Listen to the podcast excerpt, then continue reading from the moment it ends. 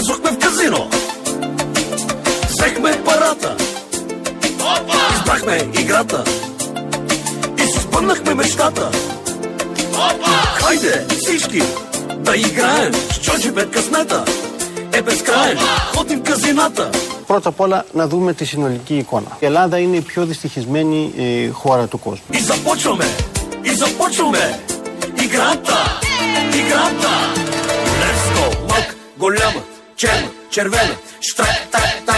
Πρώτα απ' όλα να δούμε τη συνολική εικόνα. Η Ελλάδα είναι η πιο δυστυχισμένη χώρα του κόσμου. Σε ευχαριστώ, Παναγία.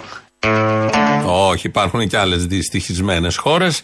Εδώ είναι αντιπρόεδρος της Νέας Δημοκρατίας, υπουργός Οικονομικών, Κωστής Χατζηδάκης, που μας περιγράφει πώς ακριβώς είναι η χώρα. Η πιο δυστυχισμένη χώρα του κόσμου. Με τον κύριο Οικονόμου, σύμφωνα με τον κύριο Οικονόμου, μας το είχε πει πριν μερικά χρόνια, είμαστε ηγέτες στην 4η βιομηχανική επανάσταση. Αλλά αυτό δεν σημαίνει ότι είμαστε και ευτυχισμένοι. Άλλο το ένα, άλλο το άλλο. Οικονομικά πάνε όλα πάρα πολύ καλά, αλλά είμαστε μια δυστυχισμένη χώρα, το περιέγραψε μόλις ο κύριος Χατζηδάκης. Είναι ο ένας αντιπρόεδρος της Νέας Δημοκρατίας. Τώρα θα αποδείξουμε ότι δεν ισχύει αυτό που είπε ο ένας αντιπρόεδρος, γιατί έρχεται ο άλλος αντιπρόεδρος, που είναι και υπουργός εργασίας, ο Άδωνις Γεωργιάδης, και μας περιγράφει μια άλλη εικόνα της δυστυχισμένης χώρας. Σας έχει όμως περάσει από το μυαλό ότι σε μια συγκυρία που θες ένα πενιντάρικο για να πεις καλημέρα μπαίνοντας σε ένα σούπερ μάρκετ, ενδεχομένως ο εργάτης που λέτε να σκέφτεται ότι δεν τον παίρνει να πει και καμιά κουβέντα παραπάνω. Μα ακριβώς επειδή το έργο στο σούπερ μάρκετ είναι τόσο ακριβό, που πράγματι είναι δυστυχώς, εφόσον ζούμε σε εποχή τεραστίου πληθωρισμού, γι' αυτό λέω προσπαθούμε να βρούμε τρόπους να αυξήσουμε τα εισοδήματα των εργαζόμενων. Το ίδιο πράγμα λέμε. Ναι, αρκεί να το θέλουν την εργασία την Κυριακή. Αν δεν θέλει κάποιο να δει την Κυριακή, δεν τον μπορεί κανένας, αλλά με 115 παραπάνω ημερομίσθιο, σκοτωμός θα γίνει. Πιο πολύ προβλέπω φασαρία ποιος θα πάει παρά ποιος δεν θα πάει, να ξέρετε.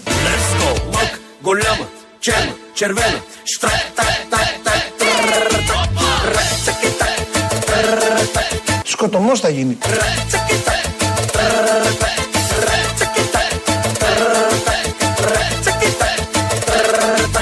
Σκοτωμός θα γίνει. Πιο πολύ προβλέπω φασαρία ποιος θα πάει παρά ποιος δεν θα πάει, να ξέρετε. Όπα τέτοια. Ένας. Εδώ εργαζόμενοι που σκοτώνονται για να πάνε να δουλέψουν πρώτοι την Κυριακή. Γιατί θα δουλεύουν οι εργαζόμενοι Κυριακή? Γιατί ήρθε ένα νομοσχέδιο που διευκολύνει, σε εισαγωγικά η λέξη, εργαζόμενους να σκοτώνονται και να δουλεύουν Κυριακή? Επειδή δεν φτάνουν τα λεφτά. Επειδή θα πληρωθούμε μεθαύριο και για ένα μεγάλο μέρος των Ελλήνων πολιτών σε 15 μέρες έχει τελειώσει ο μισθός. Αυτό είναι η βάση. Αντί να ασχοληθούμε με αυτό, ασχολιόμαστε με κάτι μικροδιευκολύνσεις, με κάτι μικροπαροχές που δίνονται, περνάνε με τροπολογίες, με νομοσχέδια και υποτίθεται διευκολύνουν τη ζωή των εργαζομένων και θα γίνει και σκοτωμός για να δουλέψουν Κυριακή. Το λέει ως κάτι πολύ καλό. Δεν θα ζει κανείς ανθρώπινα, δεν θα βλέπει κανείς οικογένεια, τίποτα, δεν θα έχει ελεύθερο χρόνο και θα γίνεται και σκοτωμός από τους εργαζόμενους για να καταφέρουν τις πρώτες 15 μέρες να τις κάνουν 18 μέρες που θα φτάνει ο μισθός.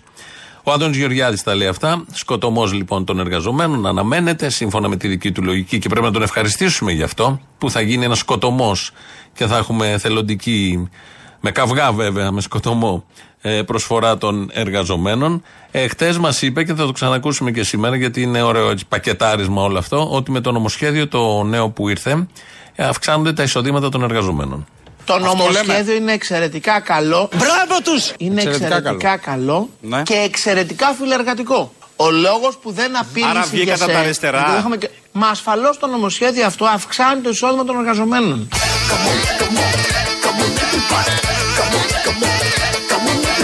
Έλα να κάνουν τα κάρβουνα!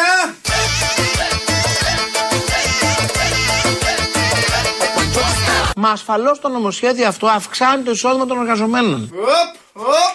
Μανουσάκια, μανουσάκια. Χάιντε σιτσκίτε, να υγράεν, να σκασμέτα, πεπεσκάεν. Μα ασφαλώς το νομοσχέδιο αυτό αυξάνει το εισόδημα των εργαζομένων. Να τα βάλουμε όμως σε μία τάξη, γιατί ναι, καταλαβαίνουμε όλη τη χαρά. Είμαστε όλοι χαρούμενοι εξαιτίας αυτών των αναγγελιών. Θα γίνεται σκοτωμός τις Κυριακές. Το νομοσχέδιο και με άλλες διατάξεις αυξάνει τα εισοδήματα των εργαζομένων. Όμως επειδή είμαστε σε μια φάση πληθωρισμού, το καταλαβαίνουμε όλοι, το βλέπουμε όλοι, το ξέρουμε όλοι. Άλλες οι τιμές σήμερα, Άλλες σήμερα το απόγευμα, άλλες σήμερα το βράδυ και άλλες αύριο το πρωί. Αλλάζουν και εντός 24 ώρου. Επειδή λοιπόν είμαστε σε μια τέτοια φάση και επειδή ο καπιταλισμός λειτουργεί με έναν τέτοιο τρόπο που δεν τα πολύ θέλει αυτά, και η λύση που βρίσκει πάντα ο καπιταλισμός, θα τα ακούσουμε τώρα και από τον αρμόδιο, η λύση που βρίσκει ο καπιταλισμός είναι να πιέζει τους κάτω. Γιατί έτσι μπορεί να υπάρξει ως καπιταλισμός. Μήπως όλο αυτό που γίνεται και οι παροχές που δίνει η κυβέρνηση και ο σκοτωμός που θα συμβεί, ίσως δεν είναι ό,τι καλύτερο. Τα οριζόντια μέτρα, όπως αυτό περίπου περιγράψατε κύριε Παυλόπουλε, εσείς με τη μείωση των φόρων που υπονοήσατε, μπορεί να έχουν ως αποτέλεσμα την αύξηση του πληθωρισμού. Διότι τα οριζόντια μέτρα τι επίπτωση έχουν στην οικονομία? Αυξάνουν το διαθέσιμο εισόδημα, ενώ πώς λειτουργεί η καπιταλιστική οικονομία, για να μιλήσω λίγο, να προβοκάρω το φίλο μου τον κύριο Βίτσα, όταν έχεις μεγάλο πληθωρισμό, μειώνεις το εισόδημα για να σταματήσει η ζήτηση και να ξαναπέσουν οι τιμές. Έτσι δουλεύει η οικονομία. Αν την ώρα που ανεβαίνει ο πληθωρισμός, εσύ αυξήσεις το εισόδημα, όχι δεν ανεβαίνει ο πληθωρισμός, διπλασιάζεται. Γίνεσαι Βενεζουέλα δηλαδή. Μήπως γίνουμε Βενεζουέλα, γιατί επειδή τώρα έχουμε πληθωρισμό και επειδή μας δίνει οι παροχές και θα γίνεται και σκοτωμός, μήπως γίνουμε Βενεζουέλα, μήπως ανέβει ο πληθωρισμός αντί να πέσει ο πληθωρισμός, γιατί σύμφωνα με τις οδηγίες στο manual του καπιταλισμού πρέπει όταν έχουμε πληθωρισμό να μειώνεις τις τιμές για να μην έχει ο άλλος να φάει και να μειώνεται η ζήτηση. Ένα διέξοδο βλέπω στην οικονομική πολιτική, μάλλον στο κεφάλι του συγκεκριμένου υπουργού, που είναι και ο αρμόδιος για τέτοια θέματα. Αδιέξοδο, ζήσαμε και το πρωί. Είχα ξυπνήσει και πρωί από τους κεραυνούς και βλέπω, είδα στην αρχή αντένα που βγαίνει ο περιφερειάρχης μας, δεν θα είναι υποψήφιος εκ νέου, δυστυχώς, ο κύριος Πατούλης και λέει για τα σχολεία. Σήμερα θεωρούμε ότι τα σχολεία θα πρέπει να μείνουν κλειστά. Μάλιστα. Προσέξτε, είναι δική σας απόφαση αυτή. Τώρα. Αυτή είναι του Περιφερειάρχη η απόφαση. Όταν ο Περιφερειάρχης λέει εκτιμούμε ότι τα σχολεία θα πρέπει να μείνουν κλειστά, δεν είναι. Δεν το λέει ένα τυχαίο πρόσωπο, το λέτε εσείς κύριε Περιφερειάρχα.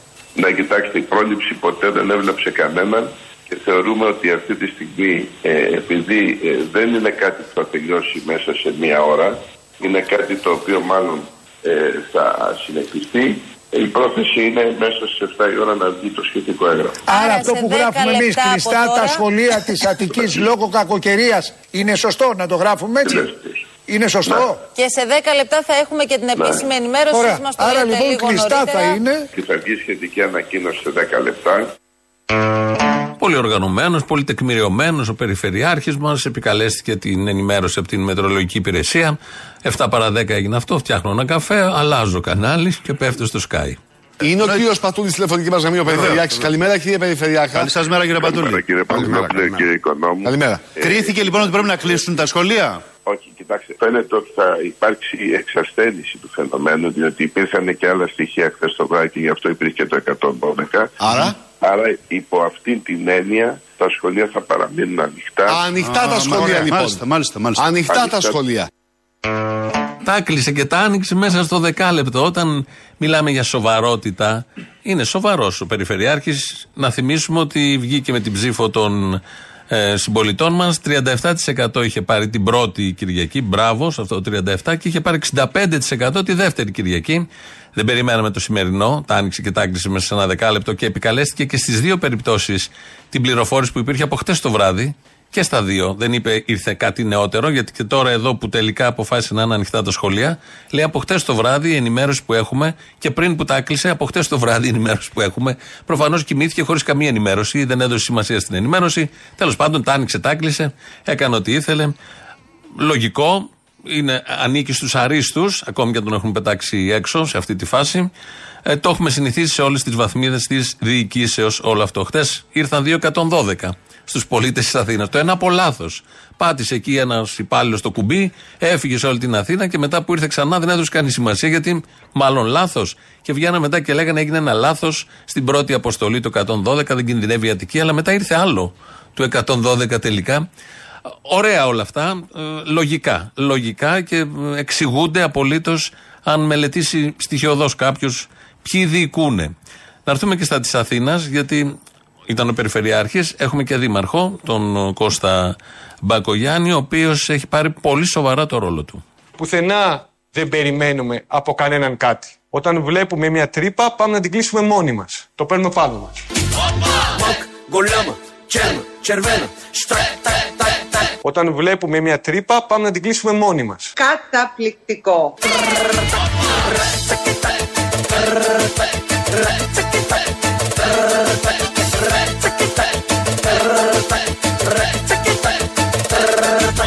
Ήρεμα, ήρεμα, ήρεμα, ήρεμα, χαμόγελα, ηρεμία, χαμόγελα, ηρεμία. Κασσελάκης είναι αυτός ο οποίος διευθύνει εκεί μια συνεδρία στον οργάνο του ΣΥΡΙΖΑ και τους λέει ήρεμα, χαμόγελα. Αυτά που βλέπουμε και παρακολουθούμε αυτές τις μέρες. Ο Μπακογιάννης όταν δει τρύπα πάει και την κλείνει, σύμφωνα με δήλωσή του. Γι' αυτό ήταν στεγνή χθες η Αθήνα, δεν ξαναπλημμύρισε η Βασιλίσσης Σοφίας. Το βουλεβάρτο στην Πανεπιστημίου, δεν ξέρω αυτό, το όμορφο έργο που έχει αλλάξει την όψη της Πανεπιστημίου, την έχει κάνει τόσο όμορφη, τόσο λειτουργικά ωραία πεζοδρόμια, κάτι θυμάρια φυτεμένα, κάτι θάμνους.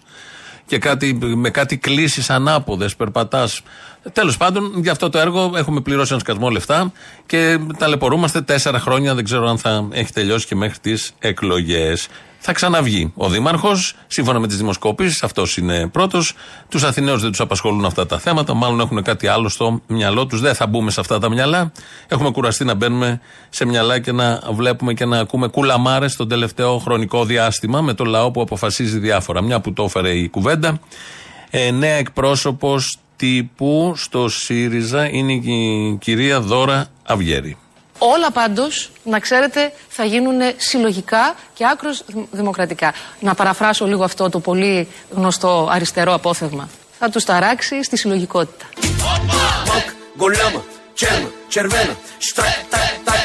Θα τους ταράξει στη συλλογικότητα. Όλοι φοπλιστές είμαστε.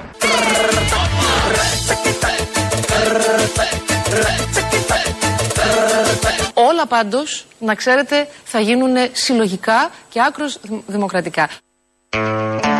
Έτσι ακριβώς ξεκίνησε. Χτες πέταξε έξω τον διευθυντή της κοινοβουλευτικής ομάδας, τον Έρματο Θεοχαρόπουλο, πέταξε έξω και τον υπεύθυνο του γραφείου τύπου, έβαλε στην μία θέση τον ξάδερφο Τσίπρα, στην άλλη θέση τη Δώρα Βιέρη που ακούσαμε εδώ, άκρως δημοκρατικά τους τάραξε στη συλλογικότητα. Όπως λέει εδώ η κυρία Βιέρη. Με το καλημέρα έκανε 2 κινήσεις, τα όργανα τους είχαν διορίσει αυτούς. Εδώ ήρθε ο ένας ο πρόεδρος, 2 μέρες πρόεδρος, φρέσκος, και τους πέταξε έξω. Αν και ήταν καλά παιδιά, όπως έλεγε και ο μπαμπάς Κασσελάκης, και ο οποίος εγώ αυτόν πιστεύω πια, γιατί συνολική είναι η διοίκηση. Ψηφίσαμε Στέφανο, όλη η οικογένεια από πάνω. Πήγε, είδε την Κουμουνδούρου και είπε ότι είναι καλά τα παιδιά. Κοίταξε, έχουμε ορισμένα θέματα τακτικής. Πιστεύω όλα θα πάνε καλά. Έτσι, γιατί έχουμε και εμείς τα εσωτερικά μας. Και νομίζω ότι τα εσωτερικά του ΣΥΡΙΖΑ είναι το πρώτο πράγμα τώρα. Άστα να. Λοιπόν, χάρηκα πάρα πολύ. Πρέπει να τα χρησιμοποιήσουμε όλα, να πάρουν μια πορεία αγάπης, ομόνοια. Έτσι το βλέπω εγώ. Θεωρείτε ότι είναι δύσκολο αυτό? Όχι, όχι, γιατί τα παιδιά καλά τα είδαμε εμείς εκεί.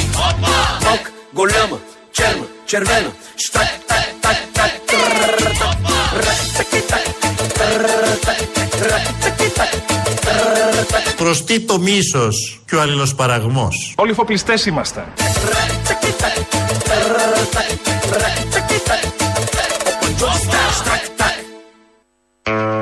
Εδώ Ελληνοφρένεια. Προς τι το μίσος, καλά τα λέει ο πρόεδρος που δημιούργησε το μίσος και τον αλληλοσπαραγμό, Αλέξης Τσίπρας. Κάθε το απολαμβάνει.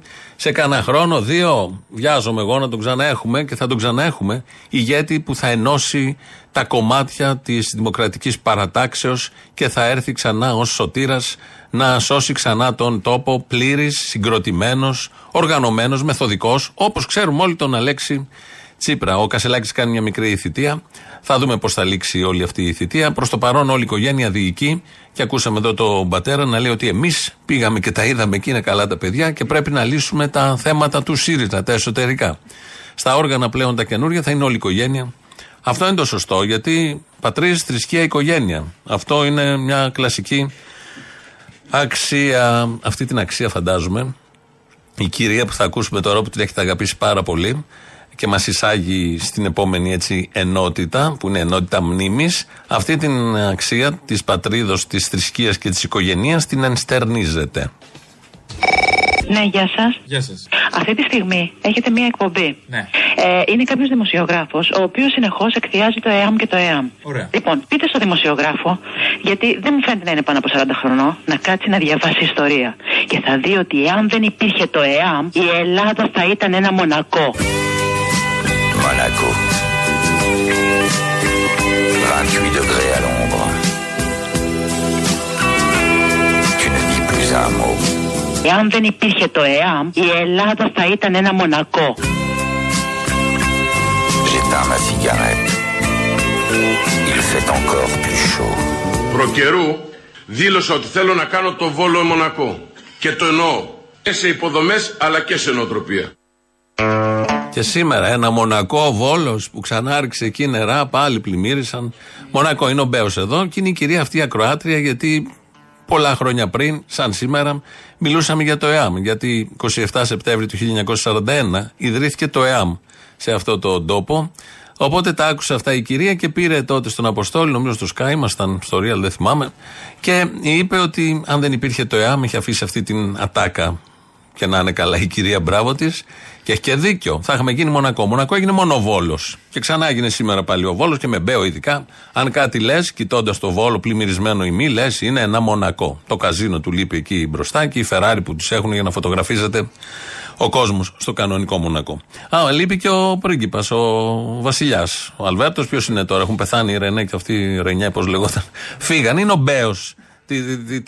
Στη θέση πρίγκιπος, ο Μπέος άνετα, νομίζω, επάξια μπορεί να την διεκδικήσει. Και θα μείνουμε λίγο στο ΕΑΜ, γιατί είναι η χειρότερη στιγμή της ιστορίας, όπως μας είχε πει στη Βουλή πριν ούτε χρόνο ο Κυριάκος Μητσοτάκης. Αν θέλετε να πείσετε ότι δεν επενδύεται συνειδητά στους διχασμούς του παρελθόντος, διαλέξτε τουλάχιστον, κύριε Τσίπρα, άλλη μουσική εισαγωγή στις ομιλίες σας από τον ύμνο του ΕΑΜ. Όλοι μπορούν να βγάλουν τα συμπεράσματά τους από τις ιστορικές αναφορές που το κάθε κόμμα επιδιώκει να αναδείξει. Εμείς, ας πούμε, αναδεικνύουμε την αποκατάσταση της δημοκρατίας από τη Νέα Δημοκρατία και τον Κωνσταντίνο Καραμαλή. Εσείς επιμένετε να μας θυμίζετε τις χειρότερες στιγμές της ελληνικής ιστορίας. Προς το ΣΥΡΙΖΑ είναι αυτή η προειδοποίηση, η απεύθυνση, η παρατήρηση του Κυριάκου Μητσοτάκη, γιατί σε μια εκδήλωση είχαν βάλει μουσική από τον ύμνο του ΕΑΜ. Ευτυχώς τώρα δεν θα παίζουν από εδώ και πέρα με Κασσελάκη όλα αυτά, τελειώσαμε. Και είχε κάνει αυτό τον παραλυσμό ο Κυριάκος Μητσοτάκης, αναφερόμενος στο ΕΑΜ στην αρχή της πρότασής του. Στο τέλος είπε: μην μας υπενθυμίζετε μια από τις χειρότερες στιγμές. Η ίδρυση του ΕΑΜ. Αντιστασιακή οργάνωση κατά του ναζί κατακτητή, που έκανε αυτά που ξέρουμε όλοι, στοιχειωδώς να ξέρει ιστορία κανείς, έκανε αυτά που έκανε στον ελληνικό λαό και στον τόπο συνολικά και στην ανθρωπότητα γενικότερα.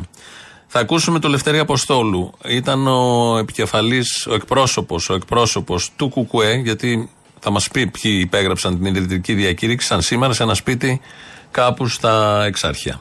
Σε ένα μικρό σπιτάκι στο τέλος της οδού Ιπποκράτους υπογράφτηκε η ιδρυτική πράξη του ΕΑΜ και το πρώτο του μανιφέστο στο ελληνικό έθνος. 7 ήταν τα πρόσωπα που ήταν παρόντα. Κάποιος από τους 7 ένιωσε την ανάγκη να πει πριν την υπογραφή λίγα λόγια. Συναγωνιστές, είπε, είμαστε 7, δηλαδή οι διπλοί από τους ιδρυτές της Φιλικής. Γιατί μαζοχτήκαμε, όλοι το ξέρουμε. Μαζοχτήκαμε για να δώσουμε ξανά με τον αγώνα μας τη λευτεριά στο ξανασκλαβωμένο έθνος μας, και θα την δώσουμε αν ο καθένας μας εκτελέσει ως το τέλος το καθήκον του. Συναγωνιστές, σας καλώ να υπογράψετε το ιδρυτικό που έχετε μπροστά σας.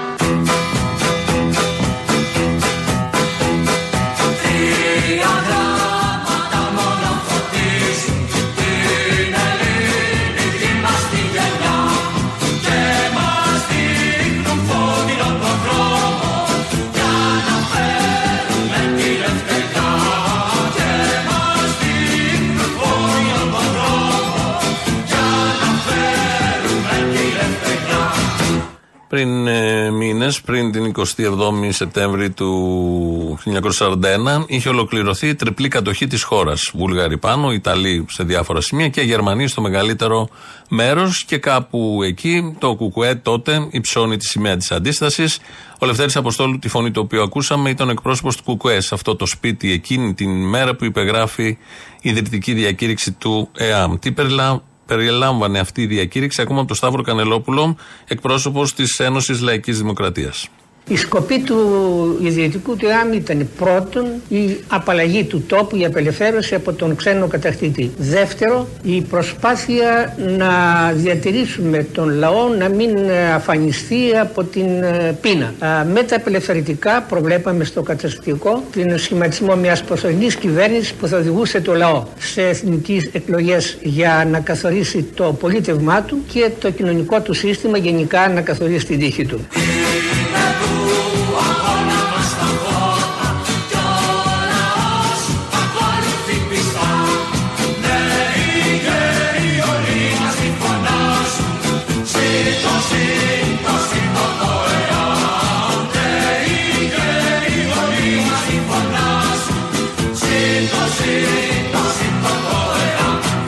Και τι έγινε τότε? Γίνανε πάρα πολλά πράγματα και στην αρχή σώθηκε ο λαός από την πείνα, το λέει και το τραγούδι, το ξέρουν όσοι θυμούνται, υπάρχουν και στο ακροατήριο κάποιοι που τα θυμούνται, αλλά και όσοι έχουν διαβάσει τα βασικά της ιστορίας. Έγιναν πάρα πολλά πράγματα στην ελληνική επαρχία. Σε κάποιους μήνες μετά το Φλεβάρι φτιάχτηκε και ο Ελλάς, το ένοπλο τμήμα του ΕΑΜ, και όλοι μαζί κάναν αυτά που δεν χωράνε στους ρεαλισμούς. Γιατί ακούμε συνεχώς ότι η πολιτική είναι το εφικτό, ότι για λόγους ρεαλισμού δεν μπορούσαμε να κάνουμε σε κάθε φάση της ιστορίας, τις δεκαετίες που κύλησαν και πολύ πρόσφατα μάλιστα. Εκβιάστηκαν κάποιοι άλλοι πολιτικοί μας που τους είχαμε στείλει για διαπραγμάτευση. Στο πλαίσιο του ρεαλισμού, των οίκων αξιολόγησης, γίνεται αυτό και αυτό και δεν πρέπει να ξεφεύγουμε από όλα αυτά. Λοιπόν, τότε δεν λογάριασαν τίποτα από όλα αυτά. Έκαναν αυτά που έπρεπε να κάνουν για πρώτη και μοναδική φορά στην ιστορία αυτού του τόπου και μοναδική φορά στην ιστορία. Ακούμε τι ακριβώς έγινε και πώς ο άνθρωπος ένιωσε, πραγματικός άνθρωπος, από μια διοίκηση της Ελένης Κύβελου Κουμουλάκου. Λοιπόν, σε αυτό το άγωνο από πρώτη ματιά έδαφος γεννήθηκε και αναπτύχθηκε το Αντάρτικο. Εδώ έφτιαξε την ελεύθερη Ελλάδα και εδώ δοκιμάστηκαν στην πράξη οι θεσμοί της λαϊκής εξουσίας, η λαϊκή αυτοδιοίκηση και η λαϊκή δικαιοσύνη. Οι αγρότησες στις αρχές φιλοξενούν κάποιο παράνομο, τροφοδοτούν κρυφά τις πρώτες ανταρτοομάδες, πλένουν τα αντάρτικα ρούχα, μαγειρεύουν, ζυμώνουν, οργανώνονται, παίρνουν μέρος στις λαϊκές συνελεύσεις του χωριού που αποφασίζουν για όλα, από τα πιο μικρά, τα καθημερινά προβλήματα μέχρι τα σοβαρότερα, λένε τη γνώμη τους, παίρνουν μέρος στην εκτέλεση των αποφάσεων, αναλαμβάνουν ευθύνες, γίνονται εφεδρολασίτησες, ελασίτησες, λαϊκές δεκαστίνες, παίζουν και στο θέατρο του χωριού, παίρνουν μέρος σε όλες τις εκδηλώσεις, τις πολιτικές, κοινωνικές, πολιτιστικές. Έτσι το χτεσινό ζώο γίνεται, κατά πως λέμε σήμερα, υποκείμενο της ιστορίας. Ο χτεσινός παρίας γίνεται πολίτης με δικαιώματα. Αυτό ακριβώς που λέει η κυρία, ο χτεσινός παρίας γίνεται πολίτης με δικαιώματα. Αυτό θα πει λαϊκή κυριαρχία. Αυτό θα πει ατομική χειραφέτηση και κοινωνική απελευθέρωση, γιατί η συγκεκριμένη λέξη ταλαιπωρήθηκε τα τελευταία χρόνια. Αυτό θα πει ίσες ευκαιρίες και δικαιώματα. Πολίτης, αγρότης. Την ακούσαμε πώς το περιγράφει. Πολίτης δικαστής. Πολίτης ηθοποιός, ναι, στο Λαϊκό Θέατρο. Πολίτης δημοσιογράφος, βγαίναν και πολλά έντυπα τότε στο βουνό. Πολίτης πολεμιστής, με το όπλο στο χέρι. Πολίτης ενεργός, άνθρωπος ενεργός. Άνθρωπος με αξία και άνθρωπος με αξίες. Όταν έχεις αξίες, γίνεσαι και άνθρωπος με αξία. Όχι, το υπάρχον κοινωνικό εδώ σύστημα, μετά το ΕΑΜ, δεν θέλει τον πολίτη ενεργό. Δεν τον θέλει χειραφετημένο και δεν τον θέλει απελευθερωμένο. Τον φοβάται αυτόν τον πολίτη. Γι' αυτό κάνει ό,τι μπορεί, τα βλέπουμε, τα ζούμε, να τον αποχαυνώσει. Στα βουνά του ΕΑΜ, όμως, εκείνο το σύστημα τον ήθελε ενεργό και συμμέτοχο πολίτη. Πολίτη που τολμά. Τούτο τον θέλει δειλό, άτολμο και φοβισμένο. Εκείνο τότε ήταν αριστερά, επειδή η λέξη έχει ταλαιπωρηθεί και κυρίως τις τελευταίες μέρες. Για τα δεδομένα της εποχής, τότε. Όσα έγιναν, ναι, ήταν αριστερά. Με όραμα, με προτάσεις, με έργο, με θεσμούς πραγματικούς, με ένα κράτος λαϊκό. Με προτεραιότητες στις ανάγκες του λαού, όχι των λίγων. Τους λίγους τους κυνήγησε. Έσπασε τα μαγαζιά τους, πήρε αλεύρι, πήρε λάδι και το μοίρασε στον κόσμο. Μπούκαρε στις μεγάλες αποθήκες και έπαιρνε τρόφιμα με τα όπλα. Το ΕΑΜ μαζί με τον κόσμο. Ο κόσμος ήταν το ΕΑΜ, ο κόσμος ήταν τα όπλα. Με φύλακα τον οπλισμένο λαό, τον οργανωμένο όμως τότε λαό. Μόνο έτσι, μόνο τότε μπορεί να είναι ελεύθερος ο λαός. Ιδιοκτήτης του τόπου που πατά, του χώματος που πατά, ιδιοκτήτης του εαυτού του. Μόνο έτσι μπορεί να ζει περήφανος και με ψηλά το κεφάλι. Όχι να κερδίζει την Eurovision, Αυτό είναι συμμετοχή. Να δημιουργείς εσύ στο κάθε απομονωμένο χωριό θεσμούς, στην κάθε γειτονιά της Αθήνας, σε κάθε κατηλημένο εργοστάσιο να ρυθμίζεις τη ζωή σου. Να νιώθεις ότι σε αφορά ό,τι γίνεται. Να το δημιουργείς και να το προστατεύεις, γιατί το σχολείο, το θέατρο, το νοσοκομείο, το πνευματικό κέντρο ανήκει σε σένα. Δεν είναι μολ, δεν είναι ιδιωτική παραλία, δεν είναι πανάκριβος ιδιωτικός δρόμος να μην σε αφορά. Αυτό είναι πραγματική δημοκρατία, επειδή γίνεται επίσης μεγάλη συζήτηση τα τελευταία χρόνια. Όχι εκλογές κάθε 4 χρόνια, όχι στημένοι καυγάδες, όχι ίδια ολόιδια κόμματα με τάχα διαφορές, όχι Ευρώπη που δίνει διρεκτίβες, όχι χαρτογιακάδες των οίκων αξιολόγησης, όχι να περιμένεις με το τηλεκοντρόλ στο χέρι για τη διαπραγμάτευση των 17 ωρών, όχι ξεροκόμματα για αυξήσεις, όχι επιδόματα εξαθλίωσης, όχι δουλειά την Κυριακή, όχι απλήρωτες υπερορίες, όχι αντικλεπτικά στα λάδια και στις βρεφικές τροφές στα σούπερ μάρκετ, όχι άστεγοι στα παγκάκια, όχι με εθελοντική φορολογία εφοπλιστών, όχι με υποψήφιους εφοπλιστών, όχι φροντιστήρια για τα παιδιά, αλλά ουσιαστική παιδεία, ίδια για όλους. Όχι ράτζα στα νοσοκομεία, αλλά ουσιαστική υγεία για όλους. Όχι στημένη δικαιοσύνη, αλλά ουσιαστική αληθινή δικαιοσύνη για όλους. Όχι κοινωνία με ισχυρούς και ανίσχυρους. Το κατάφερε το ΕΑΜ τότε. Άλλες συνθήκες, προφανώς. Έτσι αναπνέει ένας λαός όταν έχει την εξουσία ο ίδιος, την πολιτική εξουσία και την οικονομική εξουσία. Η μία πρέπει να πηγαίνει με την άλλη. Μόνο η μία, η πολιτική, δεν καταφέρνει τίποτα απολύτως, γίνεται υπηρέτρια της οικονομικής. Όλα τα άλλα είναι αριστεροσυριζέικες αρλούμπες για ισότητες. Όλα τα άλλα είναι κοινικές εθνο-νεοδημοκρατικοδεξιές μπούρδες για ευημερίες και αριστεροχαζομαρομαντικές θεωρίες. 2 δρόμοι υπάρχουν. Ή θα πάρεις το φωτεινό δρόμο του ΕΑΜ, ή θα πάρεις το δρόμο που οδηγεί ντουγρού στα αδιέξοδα. Το τιμόνι το κρατάτε εσείς. Κώδικα οδικής κυκλοφορίας ξέρουμε όλοι.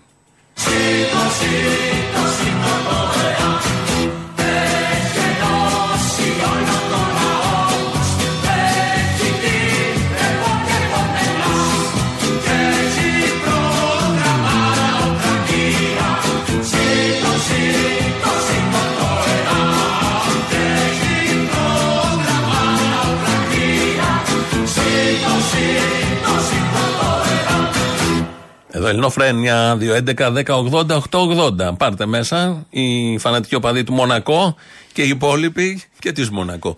Να πείτε ό,τι θέλετε. radio.parapolitica.gr, το mail του σταθμού, το βλέπω εγώ αυτή την ώρα εδώ. Δημήτρης Κύρκος ρυθμίζει τον ήχο. Θα βάλουμε διαφημίσεις. Πέσαμε έξω χρονικά. Δεν έχει καμία απολύτως σημασία. Και μετά θα έρθουμε με τους λαούς και τα υπόλοιπα. Εδώ Ελληνοφρένεια σήμερα, 27 Σεπτεμβρίου του 2023, έχει πλημμυρίσει η Βόρεια Εύβοια, βλέπω εικόνες από την Εδιψό, από την Ιστιαία, από τη Λίμνη, για άλλη μια φορά πάλι και στις προηγούμενες βροχές και παραπάνω βεβαίως σε διάφορες περιοχές Μαγνησίας. Θα κάνουμε απολογισμό τώρα που κάπως και εκεί ηρέμησε ο καιρός, αν μπορώ να καταλάβω βλέποντας το φωτισμό και τα όσα είναι στο background από τους συναδέλφους που είναι εκεί. Θα πάμε να ακούσουμε πρώτο μέρος του λαού, το έχουμε αφημένο όπως λέμε από πριν. Έλα, Αποστολή. Έλα, ο ναυτικός είμαι. Δηλαδή, εγώ τώρα είμαι και εγώ εφοπλιστής μαζί με αυτόν που έχει το βαπόρι που δουλεύω. Μεγαλοπιαστήκαμε, βλέπω ξαφνικά. Γιατί είσαι εφοπλιστής, δεν σου ανήκει, ούτε ένα σωσίβιο δεν σου ανήκει εκεί μέσα. Ρε, εσύ δεν είπε ο Κασσελάκης ότι όλοι εφοπλιστές είμαστε. Όλοι εφοπλιστές είμαστε. Είμαστε εν δυνάμει. Στο τέλος της τριετίας θα φανεί τώρα αυτό. Ήθελα να πάω να πάρω το κομμάτι μου. Έλεγα να πάω να πάρω μερίδιο από την εταιρεία και δεν το ήξερα. Το μερτικό, ναι, έλα πάρε ένα αρχή. Τώρα σου δώσω εγώ ένα, έλα. Κατάλαβες τώρα γιατί ήμουνα με την Αχτιόγλου το εφάκι, έτσι. Γιατί? Γιατί το κόμμα έχει ιδιοκτήτες και δεν αφήνουν τίποτα να μπει ανάμεσά τους. Εδώ φάγανε τον Τσίπρα. Ναι, αλλά ήσουν με αυτούς που φάγανε τον Τσίπρα. Όχι, δεν ήμουνα με αυτούς. Α, ήσουν με άλλους, κάτι άλλους από το χωριό, δεν τους ξέρω. Εννοούσα ότι είμαι με αυτή, γιατί το κόμμα τους ανήκει και δεν θα βρίσκα μάκρη ποτέ με αυτούς. Αλλά δεν μ' άφησες να μιλήσω, εν πάση περιπτώσει τώρα που με αφήνεις, σου το λέω, κάνω αυτή τη διευκρίνηση. Άρα ήσουν με αυτούς που σαπίζουν το κόμμα σας. Αυτό είναι δική σου άποψη. Εσύ το περιγράφεις, μωρή, εσύ το περιγράφεις. Λες ψήφισες αυτήν επειδή είναι ιδιοκτήτες του κόμματος όλοι αυτοί, ναι, για να τα πας καλά μαζί τους και μην γίνει μπάχαλο και δεν βγάλει τάκρη. Αυτό δεν λες. Αγάπη μου, δεν κατάλαβες και πάλι καλά. Δεν παίρνεις εύκολα ένα κόμμα από τους ιδιοκτήτες. Ωραία, ποιοι είναι οι ιδιοκτήτες, γιατί έχουμε ίσως άλλη άποψη. Ποιοι είναι οι ιδιοκτήτες. Αυτοί εκεί που η Αχτιόγλου και η παρέα της, ο Ζανακόπουλος μου πες και όλοι οι παλιοί. Ναι, αλλά εσύ είσαι με αυτούς λες. Θα την ψήφιζα αυτή. Βρενέ, αλλά λες ότι είσαι με αυτούς που λειτουργούν εκτιτικά στο κόμμα. Δεν κατάλαβες, δεν είπα ότι είμαι με αυτούς. Ήθελα να βγει αυτή για να πάρουν το κόμμα πάνω τους και να δούνε τι μα μαλακία κάνουν. Να ήταν όλοι οι ήττα δικιά τους, γιατί τώρα δεν είναι η ήττα δικιά τους, ήταν ήττα μόνο του Τσίπρα, καταλαβες. Ναι. Η Εφούλα έξω τον κολαράκο της. Συγγνώμη, σεξιστικό. Αλλά απ' έξω τον κόλο της. Γιατί είναι σεξιστικό, μωρή, γιατί είναι σεξιστικό. Επειδή η έφητη είναι πανέφικη, είπε σεξιστικό. Α, καλά, ναι, εκεί δεν βγάζει άκρη. Αν το έλεγες δηλαδή για τον Ζανακόπουλο ήταν σεξιστικό, όχι. Άρα ούτε τώρα είναι άισιχτη με τις μαλακίες όλη την ώρα. Να σου πω κάτι, εγώ αυτή της απόψεως είμαι. Ότι όπως μπορείς να λες μαλακίες για έναν άντρα, πώς να πεις άνετα και για μια γυναίκα. Αυτή όμως αφού παρεξηγείται, τι να σε κάνω τώρα. Μα παρεξηγείς, εξήγησε. Δεν πειράζει τώρα, άστε, το λιγότερο που την απασχολεί είναι τα σεξιστικά. Άστο. Μεγάλη κουφάλα, Ποιος? Μεγάλη κουφάλα. Τώρα δεν μιλάγαμε. Τώρα δεν μιλάγαμε. Τώρα δεν μιλάγαμε. Ναι, και τι έγινε, δεν θα μου ξαμιλήσει δηλαδή. Όχι σήμερα, δεν θα γίνει. Αύριο πάλι. Έλα, γεια. Και να πούμε στον κύριο Φίλη ότι αν έχει άντερα κανονικά, αφού το κόμμα αυτό έτσι όπως μεταλλάξτε και δεν του αρέσει, τα κουβαδάκια του και σ' άλλη παραλία, δεν πειράζει, δεν τον θέλουμε. Ο μεσιανισμός του Κασσελάκη προκύπτει από τον αρχηγισμό του Τσίπρα. Αν δεν μας θέλει μία το λαό που ψήφισε Κασσελάκη, δεν τον θέλουμε 10. Γιατί τον έχουμε βγάλει από το ΣΥΡΙΖΑ σε 3 εκλογικές αναμετρήσεις τον κύριο Φίλη. Δεν έχει βγει, κάτι ξέραμε και δεν βγήκε. Θέλω να σου κάνω μια παράκληση. Όταν βλέπεις ότι έχει κίνηση στο τηλεφωνικό σου κέντρο, να κάθεσαι λίγο παραπάνω. Ολόκληρο ΣΥΡΙΖΑ το έκανε αυτό για τα εκλογικά κέντρα. Εσύ γιατί δεν μπορείς να το κάνεις λίγο παραπάνω? Δεν κάνανε παράταση με μερικά κέντρα. Και εγώ τι σχέση έχω με το ΣΥΡΙΖΑ. Σε παρακαλώ πάρα πολύ. Όχι, θα κλείνει. Απλά να δίνεις και εσύ λίγο χρόνο στους νέους ψηφοφόρους, μήπως θέλει να σε πάρει κάποιος τηλέφωνο παραπάνω. Όχι. Βλέπεις, όχι. Οι νέοι θα μάθουν στο πλαίσιο που θέτουμε. 1 και 15 με 2 και 45. Όχι 45, μέχρι 1 και 56. Να και 58 έχω πιάσει όμως. Και 58. Είδες να που παραπονιέσαι. Εσύ χτύπια. Αλλιώς τι θα το κάνουμε να πούμε ξέχ Αμπέλη, πάτε χιλιαλέστε, σε παρακαλώ, τι είμαστε εμείς, ΣΥΡΙΖΑ. Ο Κούλης τι λέει, όταν είπε ότι η οικονομία πάει τρένο. Ο τουρισμός πάει σφαίρα, για να το πω πολύ. Απλά θα πάμε λογικά από το ένα ρεκόρ στο άλλο, οι εξαγωγές πηγαίνουν τρένο. Εννοεί τρένο με τηλεδιοίκηση ή χωρίς τηλεδιοίκηση, για να ξέρουμε. Με τον γνωστό τρόπο που πάνε τα τρένα στην Ελλάδα. Ξεριζώθηκα όταν ήμουν και 4 χρονών. Ο Στέφανος ξεριζώθηκε. Ο Κούλης μετανάστης. Ρε μαλάκα. Μήπως όντως αυτή είναι αριστερή και ο Κουτσούμπας. Δεν τα εκτιμάτε αυτά τώρα. Εντάξει, και επειδή πρόκοψε και έγινε εφοπλιστής, είναι κακό πρότυπο. Δεν κατάλαβα τι θέλουμε να γίνουμε. Όλοι οικοδόμοι. Θέλουμε τον εφοπλιστή να μας κάνει όλους εφοπλιστές. Α, στο διάλογο αυτά είναι πρότυπα. Όλοι εφοπλιστές είμαστε.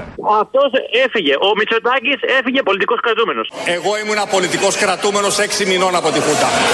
Λοιπόν, και έζησα τα πρώτα. Γιατί γελάτε, κύριε? Γιατί γελάτε, κύριε? Ο Κουτσούμπας τι έκανε στη ζωή του? Έκανε κάτι ο Κουτσούμπας? Άσε με, παιδί μου, ούτε μια τράτα δεν έχω. Σε παρακαλώ. Η τράτα μας η κουκουέ, σύμφωνα με τη λογική των δύο εδώ συνομιλητών, του Αποστόλου και του ακροατή. Ένα μήνυμα μου στέλνει εδώ ένας ακροατής και λέει μια ακόμα σε εισαγωγικά χειρότερη περίοδο, σύμφωνα με τη λογική Μητσοτάκη, του ΕΑΜ, ήταν όταν στις 29 Ενάτου του 44 και 28 Οκτώβρη του ίδιου χρόνου εκπρόσωποι του ΕΑΜ Ελλάς Κουκουέ του 44 πήγαν στο Μουσείο της Θάσου για να σώσουν τα μνημεία από τους κατακτητές Βουλγάρους που το είχαν καταλάβει από 8 Ιουνίου του 1941. Και στον πολιτισμό πρώτη, μου λέει. Και με στοιχεία, γιατί ένας από τους 4 ΕΑΜίτες ήταν και η μητέρα μου Ευστρατεία. Καλό κουράγιο, Κομνηνός. Ναι, γινόντουσαν και τέτοια που σε σχέση με το μέγεθος και το μεγαλείο όλης αυτής της ιστορίας είναι ψηλά γράμματα, αλλά είναι τόσο ενδεικτικά για το τι ακριβώς συνέβαινε τότε. Εγώ θα διαφωνήσω λίγο τώρα εδώ με τον ακροατή, γιατί πολιτισμό έχουμε και σήμερα. Έχει συννεφιά, όπως βλέπουμε, και νωρίτερα το πρωί έβρεχε αρκετά. Και δεν έχουμε πλάνα του Κασσελάκη, η παρατήρηση τώρα είναι προς τους συναδέλφους δημοσιογράφους, με βροχή. Έχουμε πλάνα μόνο με ήλιο. Δηλαδή φόρεσα διάβροχο, δεν φόρεσα διάβροχο, πήγε γυμναστήριο, δεν πήγε γυμναστήριο. Ο πολιτισμός λοιπόν τότε εκφραζόταν έτσι, σήμερα εκφράζεται μέσα από πολλές εκπομπές και από τον τρόπο που ασκεί τη δημοσιογραφία. Και θα ακούσουμε τώρα πώς με ήλιο βλέπουν οι πολιτισμένοι δημοσιογράφοι τον Κασσελάκη. Βγαίνει ο κύριος Κασσελάκης. Βλέπετε ότι με πολύ βιαστικές κινήσεις προσπαθεί να διασχίσει το δρόμο. Λίγο προσοχή. Να πούμε ότι το σκυλάκι σήμερα το έβγαλε βόλτα ο αδερφός του κυρίου Κασσελάκη, έτσι δεν είναι, του Στέφανου? Όντως σηκώνει βάρη και δεν κλατάρει. Αυτό είναι το μπράζο Τάιλερ του Κασσελάκη. Αυτό είναι του Κασσελάκη. Ο Τάιλερ έχει πιο ανεπτυγμένο το άνω. Έβγε και στους δυο. Πλατάρες. Παρήγγειλε 2 πίτσα μαργαρίτα μπάφαλο, 2 πίτσα μαργαρίτα, 2 πίτσα ταρτούφο, 2 πίτσα πεπερόνι, 2 πίτσα προσούτο και 32 αναψυκτικά. Πολμπουάρα άψες του τελιβερά. 2 ευρώ ότι άφησε. Κυρία Χρυσούλα, τι καφέ παίρνει ο Στέφανος Κασσελάκης κάθε πρωί? Φρέντο εσπρέσο σκέτο. Α, το χαϊδεύεις το σκυλάκι, Ναι, είναι φάρλι, είναι 4 χρονών, είναι το σκυλάκι, το κύριο Κασσελάκη. Πού είναι τώρα ο Στέφανος Κασσελάκης? Πήγε πριν λίγη ώρα λίγο γυμναστήριο. Σήμερα το πρωί κατέβηκε ο ίδιος από το σπίτι του με αμάνικο στρετς μπλουζάκι για να πάει στο γυμναστήριο. Κατερίνα, ναι, με τον σύντροφό του λοιπόν δεν γύρισαν στην οικία του Στέφανου και πήγαν, σύμφωνα με πληροφορίες, και έμειναν σε ένα ξενοδοχείο. Όταν τον ρώτησες εσύ αν κάνει βάρη, αν τρέχει, απάντησε ότι δεν κάνει αερόβια, δηλαδή δεν κάνει την άσκηση που κάνουμε εμείς που έχουμε κιλά για να δυνατήσουμε, γιατί αυτός είναι μια χαρά δυνατός. Αυτός τον ενδιαφέρει ο όγκος, δηλαδή κάνει μόνο βάρη. Βλέπω τα ρούχα τους με τον σύντροφό του, δεν ξέρω αν είναι και αυτό τυχαίο. Δηλαδή μαύρο πουκάμισο, άσπρο πουκάμισο, άσπρο παντελόνι, μαύρο παντελόνι. Φορά το αμάνικο μπλουζάκι και το σορτσάκι του, πηγαίνει γυμναστήριο. Μόλις πριν από λίγο επέστρεψε από το γυμναστήριο που πήγε για κάποια ώρα και μετά από λίγο ήρθε το delivery και έφερε ένα γεύμα πρωτεΐνης. Ομελέτα fitness με κατσικίσιο τυρί και protein booster. Έχουμε λοιπόν το πρωινό λοιπόν ακριβώς που τρώει και ο Στέφανος Κασσελάκης και ο Τάιλερ. Ξεκινάει λοιπόν η μέρα με δύο fitness ομελέτες, μία για τον Τάιλερ. Με ασκάδια είναι fitness. Ακριβώς. Μετά έχουν αυτό που το λέμε chocolate protein oat. Πήγε σε μια πολύ γνωστή ταβέρνα του χωριού. Εδώ τα και βλέπουμε, εκεί του έδωσαν να φάει σουβλάκι κοτόπουλο, σουβλάκι χοιρινό, σουτζουκάκια. Τα πήρε μαζί του πακέτο για να τα φάει στο ξενοδοχείο και να ξεκουραστεί μετά. Πόση απόσταση είναι το ξενοδοχείο? Εντάξει, επειδή το σουβλάκι είναι για ζεστό, έτσι. Αμακριώσει δεν λέει. Είναι λίγα χιλιόμετρα. Ναι. Δεν ικανοποιείται ο Ευαγγελάτος, μπήκε στη θέση του Κασσελάκη ότι πήρε το σουβλάκι από εδώ και αν πάνε να το φάζουν μετά από μισή ώρα, όντως δεν είναι τώρα αυτό κατάστασης. Αυτό είναι δράμα, αυτό είναι Γολγοθάς. Και πολύ καλά κάνει και το επισημαίνει. Ακούσαμε εδώ το απάβγασμα όλων των προηγούμενων ημερών. Δεν έχουμε συμπεριλάβει τις εικόνες βροχής. Είναι με αμάνικο, όπως κατέβαινε και τα λοιπά, με ήλιο και με ζέστη. Τώρα, σήμερα που έχει βροχή, φαντάζομαι θα επικαιροποιηθεί όλο αυτό το ηχητικό που ακούσαμε. Θα βάλουμε και τα διάβροχα, τις γαλότσες και όλα τα υπόλοιπα. Κορυφαία ερώτηση μέσα σε όλα αυτά από τον συνάδελφο που λέει: κυρία Αντωνία, τι καφέ πίνει ο Κασσελάκης? Ρώτησε και ένα φούρνο της γειτονιάς. Νομίζω αυτό ήταν κομβική ερώτηση, γιατί μας αποκάλυψε όλο το θέμα. Το τι καφέ πίνει ο άνθρωπος που πίνει φρέντο εσπρέσο, σκέτο, το μάθαμε και αυτό και νιώθουμε επαρκείς, ενημερωμένοι, να ασκήσουμε τα εκλογικά μας και άλλα δικαιώματα πια, να ξέρουμε πόσο, δεν είναι αρχηγός, είναι ο πρόεδρος του ΣΥΡΙΖΑ, μπορεί και αυριανός πρωθυπουργός, τι καφέ πίνει. Είναι πάρα πάρα πολύ σημαντικό όλο αυτό. Όμως για τον Κασσελάκη δεν τσακώνονται μόνο μέσα στο ΣΥΡΙΖΑ, σφάζονται για την ακρίβεια, τσακώνονται και στα πάνελ. Και είναι και ενημερωμένος. Δεν έφτιαξε την προσωπικότητά τους με την έννοια της εξυπνάδας. Κάθε τι που λες για το Κασσελάκη και το ΣΥΡΙΖΑ κάτι παθαίνεις. Ηρέμησε λίγο. Ναι, ηρέμησε. Τι να σου πω τώρα. Γλύκα. Ας σε πιάσει λίγο γλύκα. Αλλά αν θέλεις. Όχι μόνο με το σκυλί μου και με το Κασσελάκη. Αν θέλεις να ακούσεις ανθρώπους οι οποίοι θαύουν ή κράζουν ή θίγουν τον Στέφανο Κασσελάκη, μπορείς να ακούσεις τους ομοτράπεζους του και τους συντρόφους του μέσα στο ΣΥΡΙΖΑ. Είναι πάρα πολύ. Όχι σε μένα. Σε αυτό το τραπέζι. Και αντίθετη άποψη. Στο απαγορεύω. Στο απαγορεύω.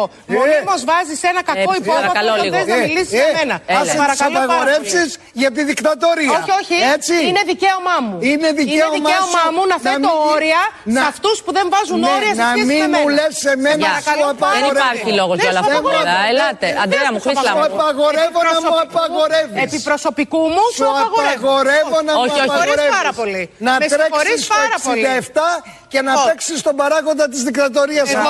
Έλα ρε Αντρέα τώρα. Έλα Αντρέα μου, σε παρακαλώ. Χρύσλα. Άμα μου απαγορεύεις. Παιδιά, σας παρακαλώ, σας παρακαλώ. Σας παρακαλώ. Φτάνει. Καλά κάνει καινούριο, προσπαθεί να λήξει όλο αυτό τον εμφύλιο. Από όλο το περιμέναμε. Ο Φίλης να πιαστεί με τον Πολάκη. Και ξαφνικά πιάνεται ο Μικρούτσικος με την συνάδελφο εκεί, την κυρία στο πάνελ. Αυτά δεν είναι σωστά πράγματα. Ο Κασσελάκης ήρθε να μας ενώσει. Δεν ήρθε να διχάσει. Το είπε. Φως. Δεν είπε με το που βγήκε. Και έχει αρχίσει ένας ιδιότυπος διχασμός. Έχουμε τόσους. Δεν είμαστε τώρα για. Δεν έχουμε την πολυτέλεια σαν λαός να διχαζόμαστε. Σηκώθηκε, έφυγε ο Μικρούτσικος από το πάνελ και έπρεπε καινούργιο μετά να κάνει μια προσπάθεια. Μπας και σώσει το Μικρούτσικο. Λοιπόν, Αντρέα μου, για μένα. Αντρέα μου, για μένα, σε παρακαλώ, για μένα. Αντρέα μου, έλα μέσα για μένα, σε παρακαλώ. Ωραία. Λοιπόν, έλα Γρηγόρη, πήγαινε λίγο να τον ηρεμήσει. Έλα ρε Αντρίκο. Συγγνώμη, με συγχωρείτε, μας ματιάσανε που είμαστε τόσο αγαπημένοι σήμερα. Αντρέα, είναι και η υγεία σου, πρόσεχε. Λοιπόν, σας παρακαλώ, δεν υπάρχει λόγος τώρα να τσακωνόμαστε για τον Κασσελάκη. Τους μάτιασαν. Αυτό είναι μάτι. Αυτό, ένα ξεμάτιασμα ή ένας αγιασμός νομίζω θα λύσει και αυτό το θέμα. Να γίνει το θαύμα, το περίφημο, όλα λύνονται με αγιασμό. Αυτό είναι. Περάσαμε του ΕΑΜ τα χρόνια και μετά αρχίσαμε τους αγιασμούς τα μάτια. Και λύνουμε έτσι τα θέματά μας. Οπότε δεν μπορούν να λυθούν όπως πρέπει τα θέματά μας με ένα ξεμάτιασμα ή με ένα μάτι. Διχάστηκαν παρόλα αυτά εδώ οι συνάδελφοι. Διχάζεται η ελληνική κοινωνία. Ο Κασσελάκης προκαλεί διάφορα. Στο ΣΥΡΙΖΑ το περιμέναμε. Τελικά ήρθε και στα πάνελ. Ελπίζουμε στην Ομόνοια, αυτό το αισιόδοξο μήνυμα, να τα βρει ο ελληνικός λαός. Είναι όριμος, φαίνεται αυτό, αποδεικνύεται κάθε μήνας που περνάει όλο και περισσότερο. Θα βρούμε τη λύση και αιμονιασμένοι θα πάμε όλοι μαζί. Ευτυχώς στο ΕΑΜ δεν πήγαν όλοι μαζί, γι' αυτό και κατάφεραν αυτά που κατάφεραν. Και έχουμε ένα φάρο όλοι οι υπόλοιποι, οι συνεχιστές μετά, οι επόμενες γενιές, να βλέπουν προς τα που είναι ο δρόμος που λέγαμε και νωρίτερα. Το λαός μας πάει στις διαφημίσεις, αμέσως μετά Γιώργος Πιέρος στο μαγκαζίνο. Εμείς τα υπόλοιπα θα τα πούμε αύριο. Γεια σας.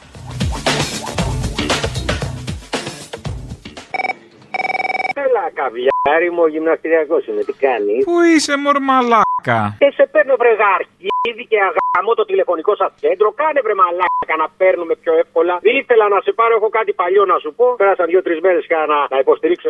Έλα πες την παγιατούρα σου τώρα, άντε.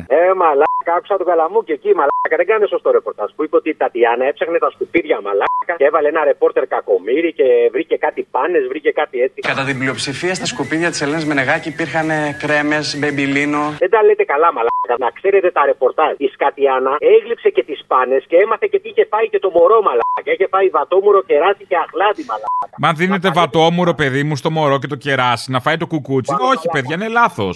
Έγλειψε η Σκατιάνα τις πάνες, να τα λέτε σωστά. Το βατόμουρο είναι όξινο, δεν κάνει για το παιδάκι τώρα. Όχι, του είχαν βάλει βατόμουρο και σμέουρο. Και σμέουρο. Πού το βρήκαν το σμέουρο, καλά, από πού είναι? Πού είσαι, μωρή Λιλού, ξεκίνησες και άκουσα, άρχισα να ακούω πάλι να πούμε το ευχαριστώ.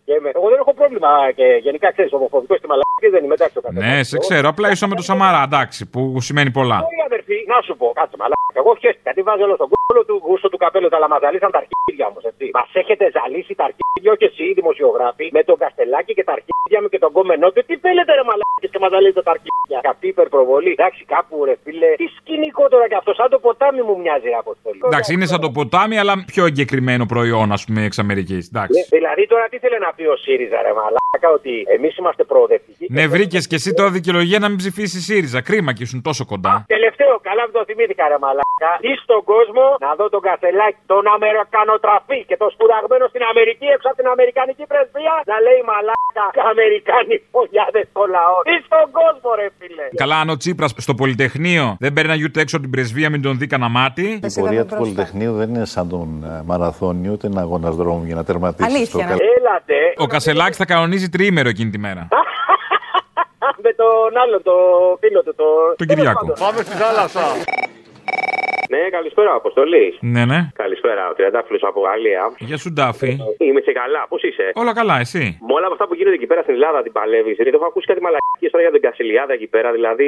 Κασσελακιάδα, όχι Κασσελιάδα, Κασσελακιάδα. Α, είναι Κασσελακιάδα, συγγνώμη. Ευχαριστώ που με διορθώνεις πάντως, γιατί εγώ εδώ πέρα, εμείς εδώ πέρα στη Γαλλία τα ακούμε και όλα όπως πρέπει, καταλαβαίνετε. Εσείς έχετε Μακρόν και αυτό φτάνει. Πρέπει στο γάμι το Μακρόν. Εσείς είστε ψολοβρόντιδες να πούμε, εντάξει, απολύουν ένα και κατεβαίνετε στους δρόμους. Δεν πάνε να χεστείτε, κοιτάξτε εδώ στην Ελλάδα τι γίνεται. Βλέπουμε τι γίνεται, φίλε μου, και είμαστε περήφανοι να πούμε για την πασπουδαστική. Πρόσεξε. Για το 1,5 εκατομμύριο που κατέβηκε στους δρόμους, να πούμε προχθές με το Πάμε. Εντάξει, για να ξέρουμε τι λέμε, φίλε, τα βλέπουμε αυτά τα πράγματα από εδώ εμείς. Δεν είμαστε, να πούμε, πώς το λένε, τελείως τυφλοί. Τυφλοί είμαστε στα ΜΜΕ, ξέρεις εσύ, και στο Σάββαρο Δέλτα. Αλλά δεν είμαστε ποτέ τυφλοί να πούμε στο κίνημα. Το κίνημα και το κόμμα το παρακολουθεί πολλοί κόσμος εδώ πέρα. Και είμαστε και περήφανοι που έχουμε και το κόμμα να εξυπηρετεί. Γιατί είναι και το μοναδικό κομμουνιστικό κόμμα σε όλη την Ευρώπη. Δεν υπάρχει άλλο, για να ξέρουμε τι λέμε, έτσι. Στη Γαλλία, Ιταλία, Ισπανία και φυσικά στην Ευρώπη τα έχουν διαλύσει όλα. Αυτά τα παλιοκουμούνια τώρα. Κατάλαβες τώρα. Όλοι προχωράνε. Εδώ η αριστερά ακουμπάει πλέον τη δεξιά. Έχουν γίνει οι δημοκρατικοί και οι ρεπουμπλικάνοι και το κουκουέ ακόμα εκεί. Ευρωατλαντισμός και λυκοσυμμαχία. Α, μου στο διάλογο πια τέλειωνε. Εξυγχρονίσου. Boomers, κουμούνια έχουν γίνει. Έτσι, πες τα. Έχουν εγκατατήσει οι άνθρωποι να είμαι γραφικοί. Δεν το συζητάμε. Άστο. Μα να ζητάς τώρα δηλαδή, ας πούμε, ξέρω εγώ, ακόμα προχθές, ας πούμε, στη Βουλή να έχουν να πούμε πώς είναι τα παιδιά, να πούμε στο λεκανοπέδιο της Αττικής, ας πούμε, ξέρω εγώ, παιδαγωγούς. Μα σε παρακαλώ, αυτά τα πράγματα είναι μπανάλ. Είναι πολύ καθηκά. Τέλος πάντων, φίλε μου, χαίρομαι πολύ που ακόμα την παλεύετε. Χαίρομαι πάρα πολύ που σας ακούμε και από εδώ. Συνεχίστε, μην σταματάτε καθόλου να τους τρολάρετε. Και πόσο μάλλον την βλακία να πούμε των ταξιτζίδων, να πούμε όπως άκουσα χθες. Φίλε, έγραψε ο άνθρωπος. Άμα σου λέω έγραψε. Ποιο ρε? Το ταξιτζί ρε, που βάλανε, που άκουσα χθες προχθές, δεν άκουσα. Θα πούμε. Τι έλεγε. Έλεγε να πούμε τα δικά του εκεί πέρα για τον Κασσελάκη, να πούμε για το ΣΥΡΙΖΑ, να πούμε τέλος πάντων. Να το βάλεις στο ταξί να δουλέψεις, ας πούμε, ξέρω εγώ και σένα. Τέλος πάντων, άνθρωπος είναι αλλού.